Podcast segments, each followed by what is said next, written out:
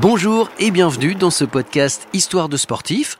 Je m'appelle Olivier et pour ceux qui découvrent cette chaîne, sachez que je vous emmène à la rencontre de sportives et de sportifs pour qu'ils nous racontent leur quotidien ou nous partagent leurs aventures sportives extraordinaires.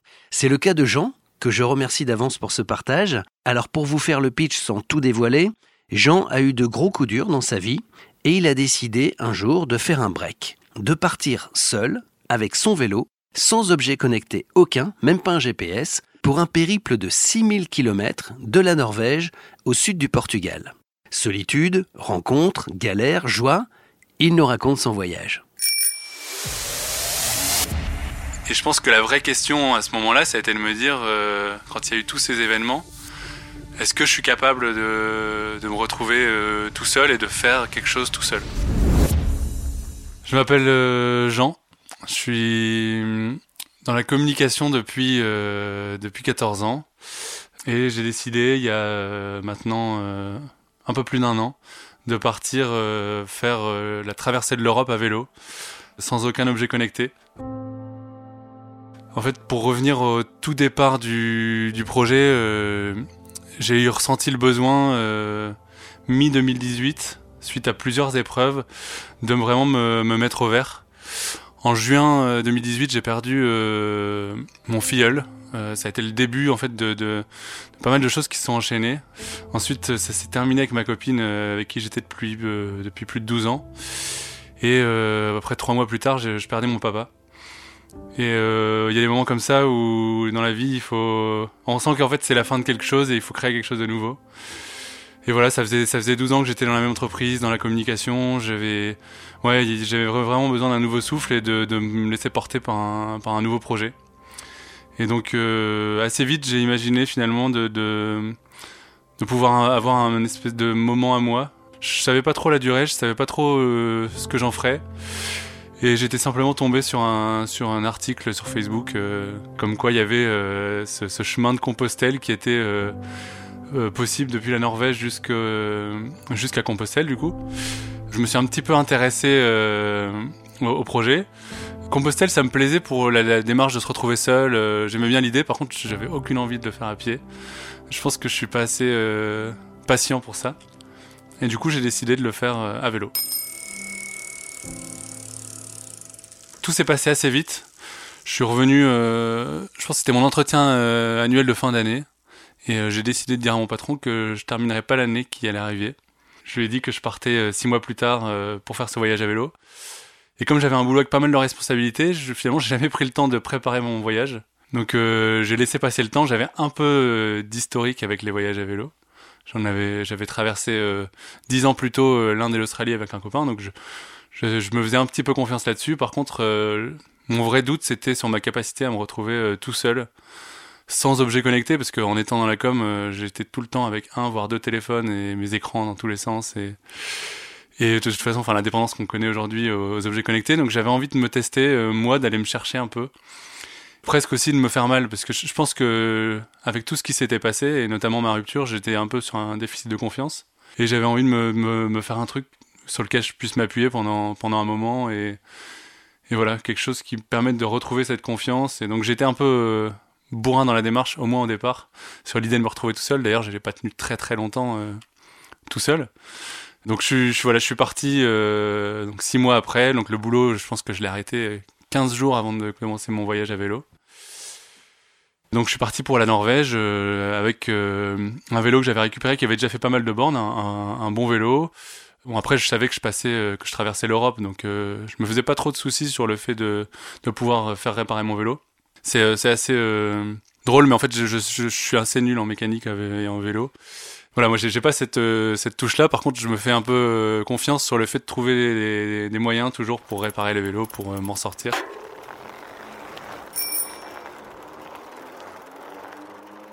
Voilà, je suis parti avec mon vélo, pas mal d'affaires et ma sacoche remplie de livres.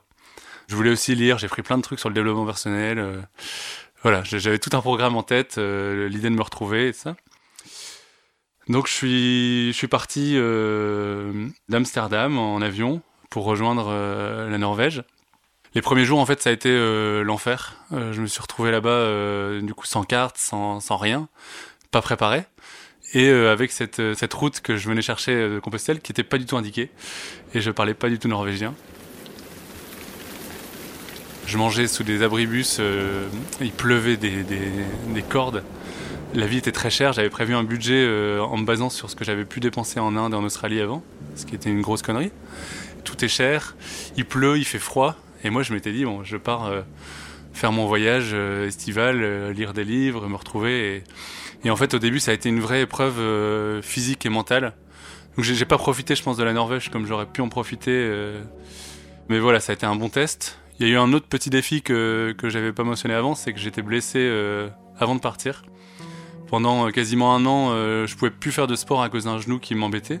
En fait, au moment où tout s'est passé, le corps c'est assez marrant comment il peut réagir, mais au moment où j'ai eu tous mes coups durs, mon genou, en fait, il s'est il s'est retrouvé incapable de, de, de, de, faire quoi que ce soit. Je pouvais plus faire de sport. J'ai fait un peu d'elliptique pour préparer mon voyage à vélo finalement le corps il, sait, se, faire respecter quand même et, parler. Donc du coup mon genou au début en plus de toute la Norvège qui était difficile et en plus le dénivelé et tout ça euh, je me suis retrouvé au bout de deux jours sans pouvoir euh, pédaler.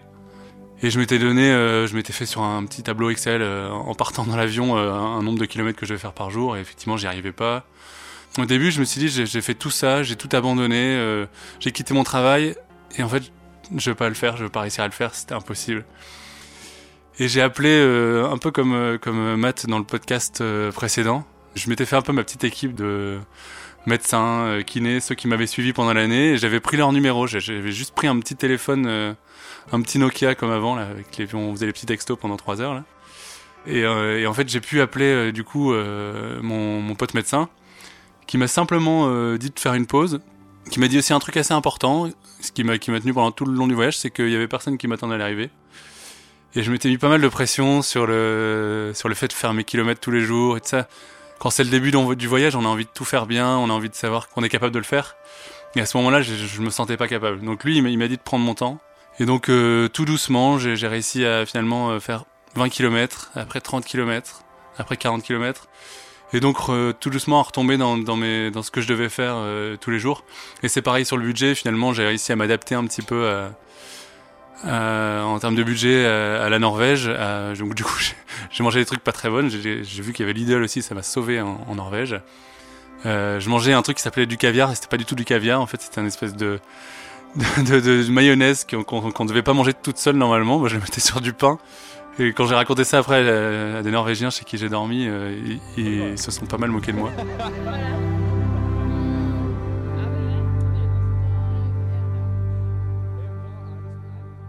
Donc j'ai terminé, la Norvège euh, difficilement. À, la fin, je commençais presque à être sec. Euh, c'est pareil, j'ai passé pas mal de nuits, du coup, trempé. Ma tente a été tout juste à la bonne taille, donc j'avais mon sac de couchage qui, touchait le, bout de la tente. Bref, c'était un petit enfer quand les choses vont pas bien, en général, c'est assez concentré. Et du coup, pour moi, ça, représente la Norvège. Euh, D'ailleurs, dès que j'ai passé euh, la frontière, c'est marrant, c'est un, grand pont euh, énorme, hyper haut, qui passe entre deux fjords, euh, entre la, Norvège et, et, la Suède.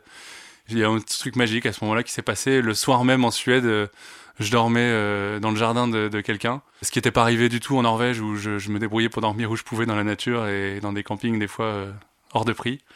Et en fait, arriver en, Suède tout de suite, ça a été, ça a été plus facile. J'ai pu euh, retrouver une route de vélo qui passait entre les petites îles de, de Suède. C'était vraiment euh, super beau. Voilà, là, la Suède, ça a été un peu plus facile. Très vite, je me suis retrouvé du coup à devoir traverser euh, en bateau. C'est marrant parce qu'en voyage à vélo comme ça, dès qu'on prend un autre moyen de transport que le vélo et qu'on avance sur des kilomètres un peu tout seul, il y a un côté un peu magique euh, qu'on oublie des fois euh, euh, quand on fait de la voiture ou de l'avion tout le temps et tout ça. Et c'est vrai que le, vélo nous permet de, remettre un peu quand même les pieds sur terre et, de se dire qu'en fait faire des kilomètres, il y a un côté un peu magique quand on le fait de manière portée.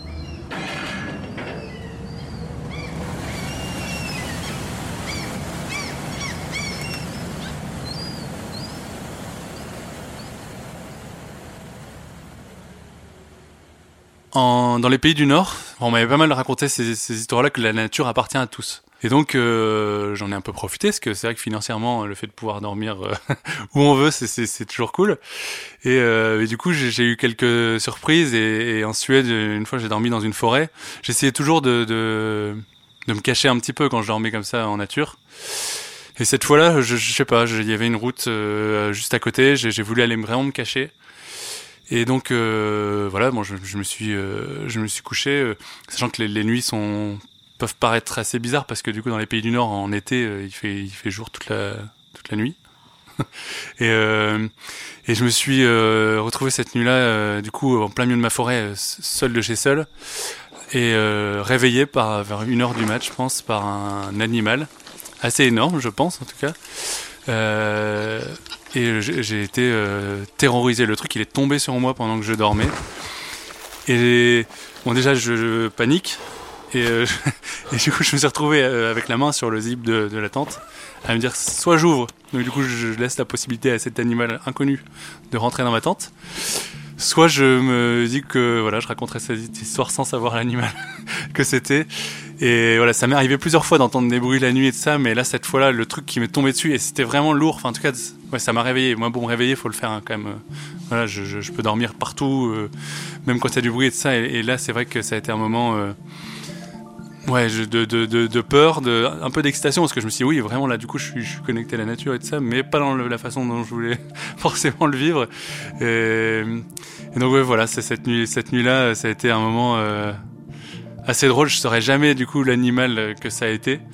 Mais, euh, mais ouais, ça m'a fait euh, quand même euh, bien flipper et, et c'était, euh, c'était finalement assez drôle maintenant avec du recul parce que euh, cet animal, il est, il est reparti et le matin, c'est vrai que j'ai regardé, j'ai essayé de chercher un peu les, traces de pas et tout ça. Je saurais jamais du coup quel était cet animal. Voilà.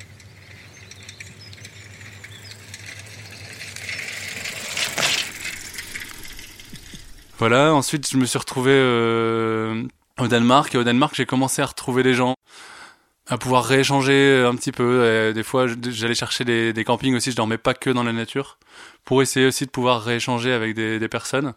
Donc le Danemark, pour moi, ça a été un peu le, début de ça. Il y a beaucoup de, shelters au Danemark, c'est-à-dire qu'ils créent des endroits aussi pour pouvoir, euh, pour que les voyageurs puissent euh, se poser. C'est un concept génial. Il y a de quoi euh, dormir sous des huttes en bois, se faire son barbecue et tout ça. Donc voilà, là, là j'ai pu rééchanger avec des personnes. Ça a été aussi quelque chose de d'assez sympa. J'ai vraiment la nature dans, dans, les pays du Nord, ça a été euh, magnifique. Je me rappelle, je crois que c'est deux jours après mon arrivée euh, au Danemark sur une plage, il y a, la, la, piste cyclable, la piste cyclable numéro 1, que finalement j'ai décidé de suivre le long de la mer, qui fait 8 km sur le sable, entre les falaises et la mer.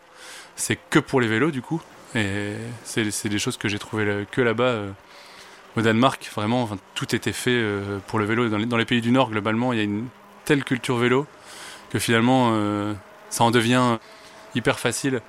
Et euh, moi, sans GPS, euh, dans, dans, c'était hyper easy. On va voir par la suite de mon voyage que, en fait, plus on descend, moins c'est facile de faire du vélo, et, et, pour autant, plus les conditions euh, météorologiques sont faciles. J'ai rencontré aussi un, la première rencontre un peu magique de, de, ce voyage, ça a été un Anglais comme quoi, rien n'arrive par hasard. C'est un Anglais qui euh, était parti faire un, euh, un, voyage à vélo, qui longeait la côte euh, de, depuis la côte française jusqu'au Danemark.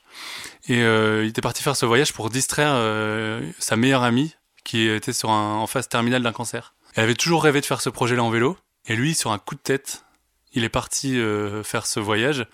Du coup, il était surconnecté à WhatsApp et tout ça. C'est marrant parce que il était quand même, il avait un certain âge c'était pas forcément le mec le plus connecté que j'aurais imaginé à la base. Et il racontait tout il faisait des photos de tout et tout ça de, de... il m'a pris en photo parce que du coup il m'a rencontré il m'a parlé. Et euh, j'ai été hyper euh, touché par son histoire parce que voilà c'était et il était vraiment pris d'une mission il m'a partagé du coup le fait que que cette dame là à chaque fois qu'il lui parlait il parlait pas de son cancer et tout ça mais il parlait euh, d'un voyage et des découvertes qu'il faisait et tout ça. Donc ce côté-là de, de, de, faire voyager la personne euh, qui était atteinte d'un cancer, j'ai trouvé ça euh, génial. Et ce matin-là, d'ailleurs, euh, il m'a raconté ça au petit-déj. Je crois que j'ai pas bougé avant midi, euh, tellement j'avais les frissons sur les, sur les bras et tout ça. Tellement ça a été un moment ouais, fort. Et lui, il était d'une simplicité. Et il a jamais réfléchi à son effort, jamais réfléchi à si ce projet il fallait le faire ou pas. Il était marié, il avait laissé sa femme et tout. Euh, il était parti faire ça pour pour sa meilleure amie qui allait euh, décéder d'un cancer. Et là, il allait euh, il allait rentrer. Enfin, en plus, tout le long du voyage, il, espérait que du coup il puisse finir ce voyage. Et là, il était sur la fin de son voyage quand je l'ai rencontré.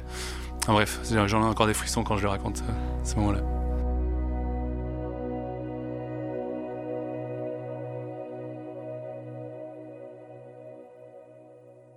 Voilà, donc j'ai enchaîné après avec euh, avec l'Allemagne. L'Allemagne, euh, pour moi, c'est le souvenir que j'en retiens, c'est beaucoup de moutons. Euh, parce que les pistes cyclables qui sont le long de la mer, la, mer du Nord globalement, euh, c'est pas une très belle mer, c'est pas des très belles plages et tout ça. C'est même souvent de la vase. Et donc souvent ils mettent beaucoup de, de, de, zones avec des moutons. Donc moi je passais et je, je me suis même c'est vrai retrouvé des fois à parler avec des moutons, à me marrer avec les moutons. C'est marrant parce que je, notais tous les jours, j'essayais dans mon carnet de noter euh, les trois choses euh, positives qui se passaient dans ma journée et j'ai vu que les moutons, là, en relisant, euh, ils étaient assez présents. L'autre chose marrante avec mon carnet, d'ailleurs, c'est que au début, je, comment dire, je, mettais souvent dans les points positifs les interactions que j'avais avec les personnes de ma famille que j'arrivais à appeler de temps en temps, les quelques contacts que j'avais réussi à garder en, faisant ce, cet exercice de décrire tous les jours ce qui se passait, je me suis rendu compte que la bouffe, c'était quelque chose d'ultra important et que dès que je mangeais un truc qui changeait un peu ou, que je me faisais un petit plaisir, ça devenait pour moi euh, vraiment euh, le plaisir de la journée. Donc c'est pareil, c'est des choses qu'en fait aujourd'hui, euh, j'essaye de cultiver un petit peu et c'est assez marrant. Ce matin, ça a dépoté. Réveil à 6h30, toilette, sport, on s'habille, petit déj, tente, prêt à 8h30 un record. Le chemin est beau, mais le genou reste fébrile. Et le vent est fort, très fort. Un rayon se pète. Mon vélo commence à tanguer. Je décide quand même de traverser 12 km avec un vent pleine face. Je suis épuisé. Résultat, un camping pas cher en face d'une église chapiteau et porridge à 16h. Du grand n'importe quoi. Vivement la fin.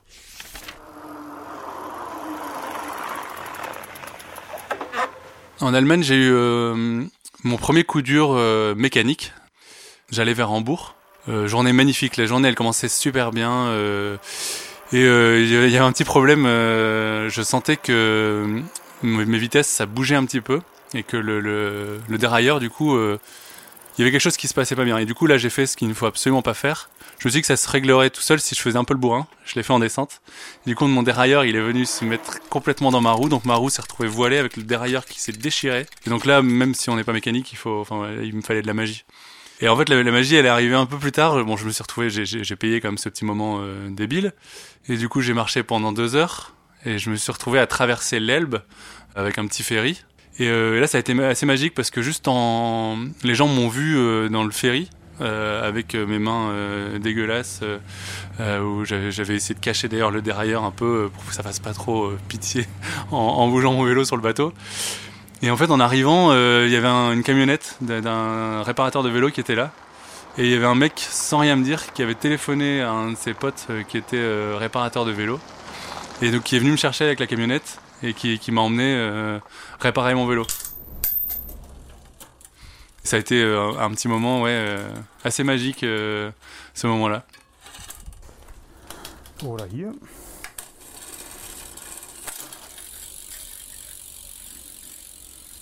J'ai continué finalement l'Allemagne jusqu'aux Pays-Bas. Les Pays-Bas, j'ai pu découvrir un truc qui était super, qui, qui sont les campings de ferme. C'est les fermes qui, qui, aménagent un petit endroit aussi pour pouvoir dormir. Ça, ça a été super cool. J'ai fait des, super rencontres. J'ai bien mangé aussi. Ça a été canon sur les Pays-Bas des fois c'est des, petits euh, c'est des petits endroits euh, très simples avec euh, quelques le, premier que j'ai fait c'était il y avait quelques coques sur un côté c'était un, mec justement euh, qui, était fan de vélo qui avait réaménagé un petit endroit il avait mis un petit côté de sa grange avec quelques bancs des Lonely Planet qui étaient restés là et d'ailleurs je me, retrouvais tellement bien dans cet endroit finalement très simple le côté ferme, il y a, ce côté euh, aussi euh, connexion à la nature que j'allais chercher. Et euh, je me suis retrouvé tellement bien que je me suis offert aux Pays-Bas, dans ce camping de ferme, ma première pause, ma journée où je roulais pas, qui est quand même quelque chose d'important et que j'ai fait plus souvent après. c'est un, un, concept que j'ai trouvé qu'aux Pays-Bas. Je sais que ça se développe un peu en France, les campings de ferme, mais c'est vraiment un endroit où on vient chercher le calme et c'est pas du tout euh, le terme camping on ne devrait même pas l'utiliser ça ressemble pas au gros camping qu'on retrouve chez nous. On est vraiment dans un coin du jardin euh, avec le fermier. C'est très simple. Souvent euh, il y a deux trois produits bio à dispo. Là je me souviens que j'avais eu des œufs. C'est la première fois dans mon voyage où j'ai mangé des œufs parce que je pouvais pas les conserver. Ouais c'est des petits moments assez cool assez calmes euh, finalement pendant le voyage et ça c'est super.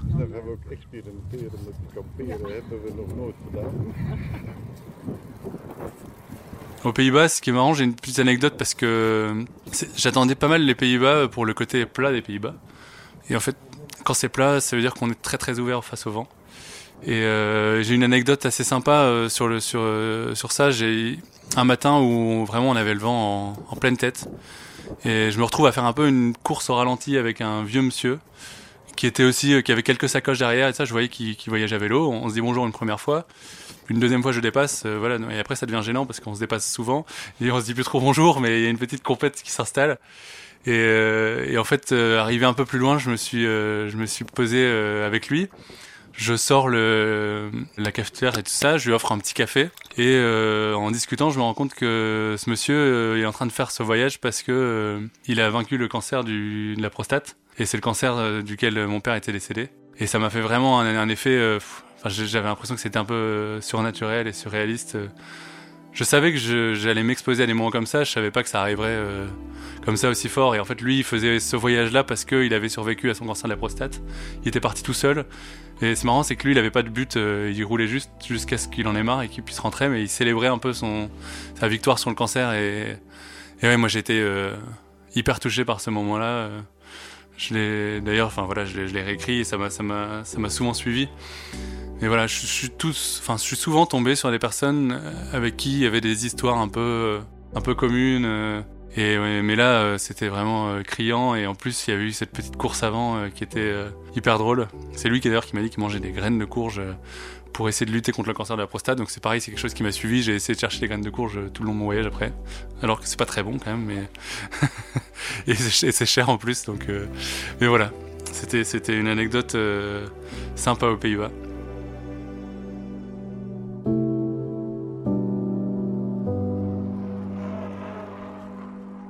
Donc les Pays-Bas, c'était euh, aussi un plaisir sans GPS, parce que c'est ce que j'expliquais. Autant les pays du Nord sont très bien euh, équipés en, en pistes cyclables et tout ça, autant les Pays-Bas, c'est pour ça c'est le paradis. C'est-à-dire qu'il y a même des alternatives. Je notais tous les matins des petits numéros. Il y a un peu des checkpoints. En fait, c'est vraiment simple. Voilà, moi c'était pas simple tous les jours euh, sans GPS. C'est vrai que c'était une complication. C'est aussi pour ça que j'avais choisi de, de, suivre la mer tout le long pour euh, avoir un repère visuel euh, et me dire tant que je suis la mer et que j'ai la mer à ma droite, globalement, euh, je suis dans la bonne direction.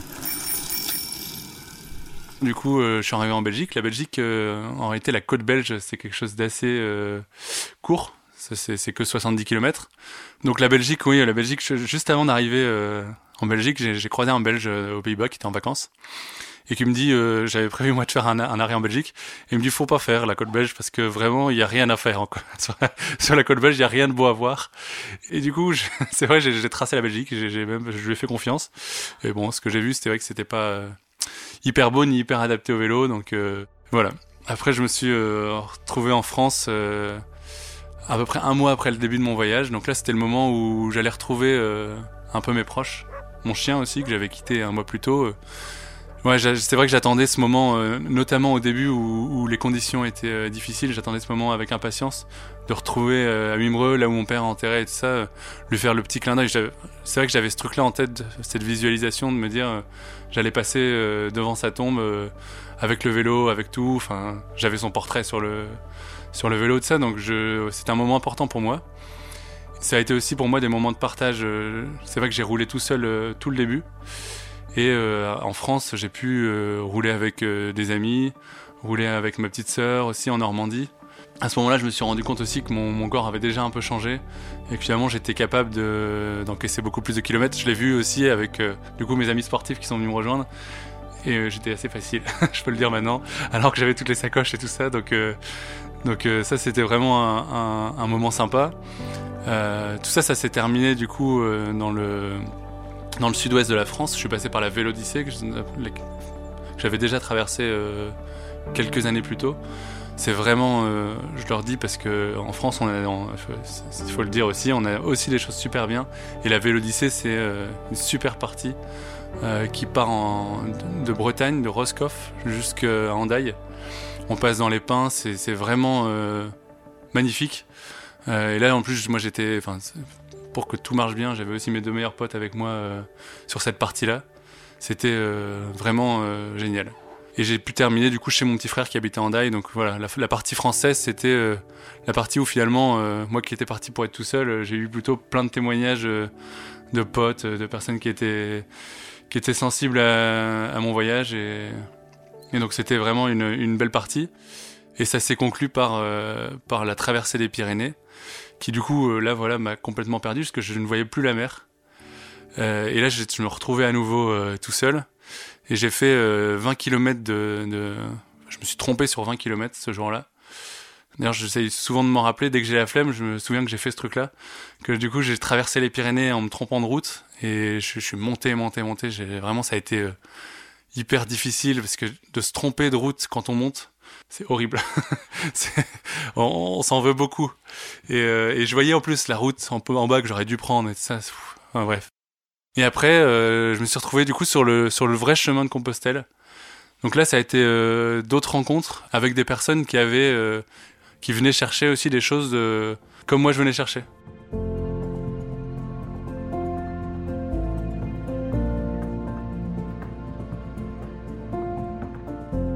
Arriver à Compostelle, ça a été un moment très fort aussi pour moi. Je me suis retrouvé à faire des petits textos, il faut m'imaginer avec mon, mon, petit téléphone du coup, mes petits textos, je, redevenais bon, que j'ai retrouvé mes skills quand j'étais en troisième avec mon petit Nokia. Et, euh, et c'est le moment où je, me suis retrouvé euh, pendant quasiment 5 heures euh, assis sur la place. Je pleurais, je rigolais, je faisais mes messages. Je remerciais tous ceux qui m'avaient un peu soutenu sur le, sur le début du voyage, qui, m'avaient touché. Bon, j'ai eu pas mal de, de petites attentions de mes proches qui m'ont soutenu pendant le voyage. Euh, ouais, ça a été vraiment le moment où moi je les ai remerciés et je sentais qu'une partie du voyage elle était terminée à, cet endroit-là, même si moi j'allais, j'avais décidé d'aller euh, jusqu'à la pointe euh, du Portugal pour terminer euh, mon voyage.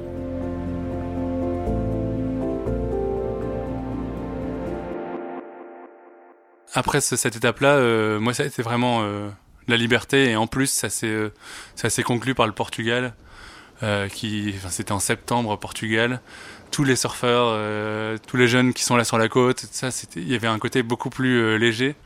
Et j'étais devenu, euh, j'aime pas dire ça, mais presque une machine pour faire du vélo. Il n'y avait plus aucun effort. C'était simple. Je me levais le matin, j'avais une routine toute faite. Je faisais ma méditation. Je faisais du sport, ce qui est un peu bizarre, mais je faisais quand même mon sport le matin avant de de, de, partir rouler. Il y avait mon, mon petit déj, euh, souvent du coup dans des spots où, euh, où j'avais la vue sur la mer euh, avec les surfeurs.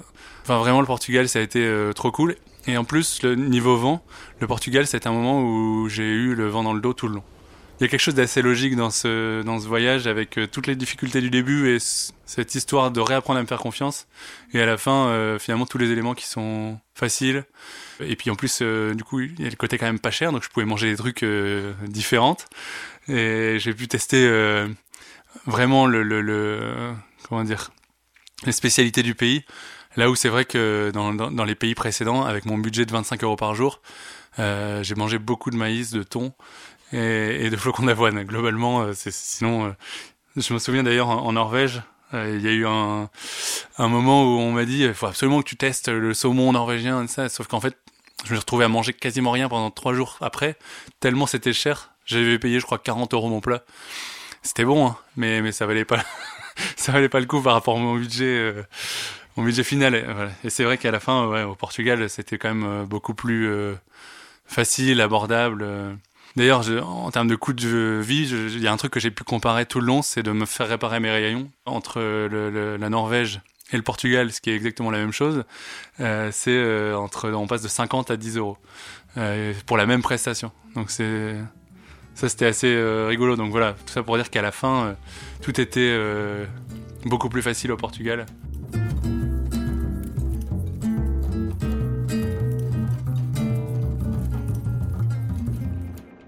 Sur la fin du Portugal, il y a ma petite sœur qui est venue me rejoindre, euh, Juliette, euh, qui avait du temps. Elle, m'a prévenu, euh, je crois, trois jours avant. Et avec, c'est très difficile du coup de se, retrouver quand on n'a pas de smartphone et tout ça.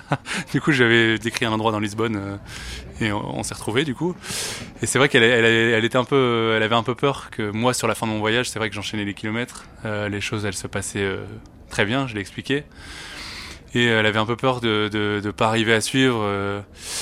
Et, euh, et, en fait, voilà, j'ai réappliqué ce que, ce que moi j'avais vécu du coup euh, sur la partie norvégienne où c'était très difficile, où, où euh, bah, finalement, en, en, commençant doucement euh, et en, en enchaînant euh, d'abord 20 km, 30 km, voilà, c'est vrai que c'est un point sur lequel je voudrais insister, mais c'est on y arrive finalement assez facilement à force d'enchaîner les jours. Euh, c'est vrai que voilà, le, premier jour peut paraître euh, insurmontable et quand on se dit voilà qu'on va faire 50 km alors que on a du mal des fois à faire euh, 5 km pour aller en centre-ville en vélo, euh, ça peut paraître insurmontable, mais finalement euh, déjà il suffit d'y aller doucement.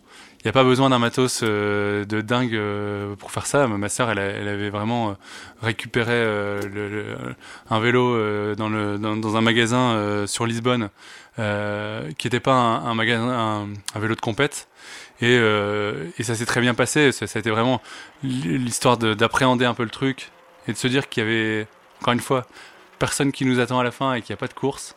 Et le vélo voyage, c'est ça, euh, vraiment, c'est de s'écouter, d'écouter son corps et de, de, de pas y aller trop fort. Et du coup, on, s'est adapté. Et finalement, à la fin, euh, Juliette, euh, sur l'arrivée finale, on, elle faisait, euh, on faisait ensemble quasiment plus de kilomètres que ce que je faisais moi tout seul. Donc vraiment, c'est ça ça se fait tout seul. C'est marrant parce que le vélo, on, passe d'un effort au début, parce qu'il y a quand même la phase où il y a un petit effort à euh, un côté presque automatique et, et facile euh, sur le vélo. Je sais pas, ça, ça dépendra des personnes, mais souvent c'est au bout de 2-3 jours, il y a un petit déclic où l'effort il est plus là et d'ailleurs on, on, arrête de faire un peu attention à son corps et on, on commence à lever la tête, on commence à regarder autour de soi. D'ailleurs, c'est marrant parce qu'en pendant le voyage, je suis devenu un fan des oiseaux. Moi, j'adorais regarder les oiseaux qui venaient scaler euh, mon niveau et tout ça. J'ai même essayé d'apprendre euh, en danois les noms des. J'avais trouvé un prospectus dans une office de tourisme avec les noms des oiseaux euh, en danois. Déjà, je les connais pas en France, mais du coup, j'essayais d'apprendre d'apprendre ça. Mais c'est vrai que les les oiseaux, c'était des, des, des, moments sympas et et ouais, il y, y, a ce côté-là où le petit déclic, c'est quand on commence à lever la tête et tout ça, on est un peu facile. Moi, c'est pareil. Au début, j'étais parti avec de la musique euh, où je, voulais absolument me remplir la tête et essayer dans l'effort un peu en mode j'avais des, des, musiques de motivation avec euh, tous, ceux qu'on connaît de Rocky et tout ça et assez vite je me suis retrouvé à, arrêter d'écouter de la musique pareil j'avais un MP3 et tout ça j'ai l'impression que je suis parti dans les années 90 et, euh, euh, assez vite je me suis retrouvé à en fait juste euh, rouler profiter presque euh, me servir du vélo comme un moment de méditation et de de calme et ça je le garde pas mal aujourd'hui euh, quand je cours, quand je fais du vélo. J'ai plus forcément mon casque sur les oreilles. Ça permet aussi d'être plus connecté euh, quand on roule. Enfin c'est vrai que les vélos ça fait pas trop de bruit aussi quand on se fait doubler, quand quand on entend un animal, quand on on devient un peu plus sensible et y y ouais. C'est vrai que ça, devient l'étape suivante, c'est quand on n'a plus besoin de, se distraire dans l'effort et tout ça, quand ça devient un peu facile et que la nature, on, se réapproprie un peu la nature. Il y a ce côté-là qui est, cool.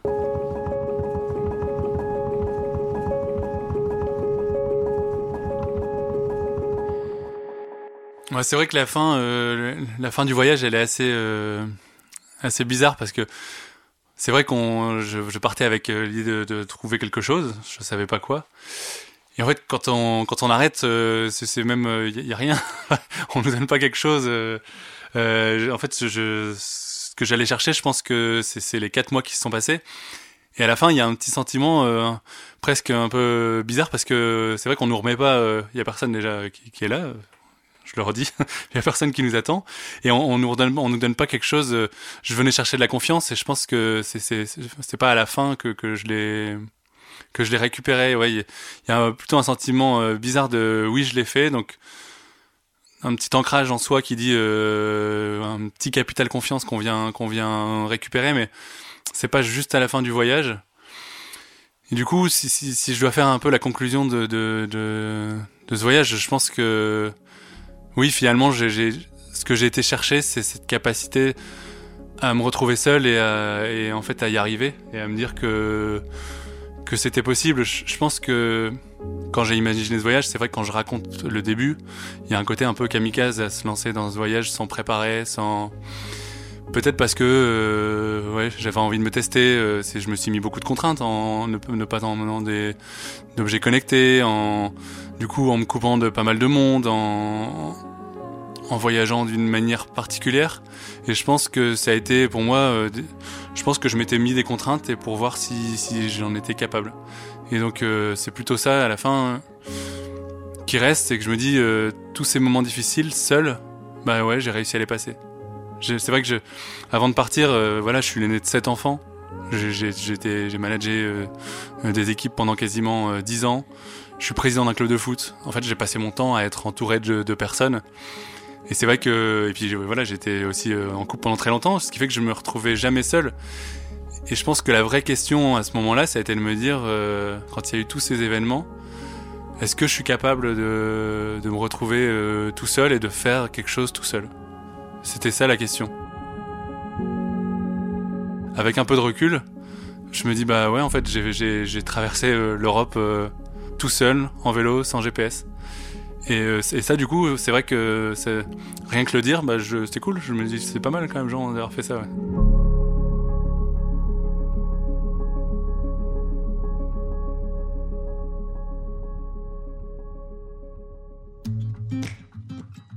Alors aujourd'hui, je vais bien. Euh, je pense que avec le contexte euh, du Covid et toute la crise qu'on vient de passer, je pouvais pas le savoir avant, mais je pense que j'ai eu énormément de chance de, de voyager pendant 7 mois.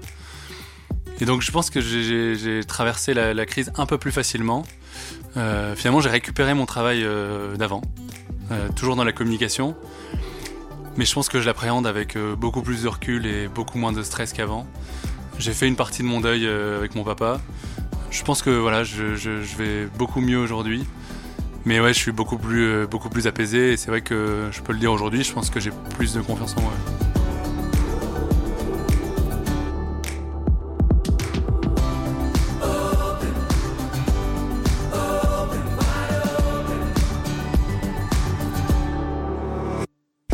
Merci beaucoup, Jean, de nous avoir euh, raconté ton périple, tes 6000 km entre la Norvège et, le sud du Portugal, mais surtout, euh, merci d'avoir partagé avec nous ce moment de vie et tous ces enseignements. Alors j'espère que ce podcast vous a plu. Si c'est le cas, n'hésitez pas à nous laisser des, étoiles, 5 de préférence sur Apple Podcast.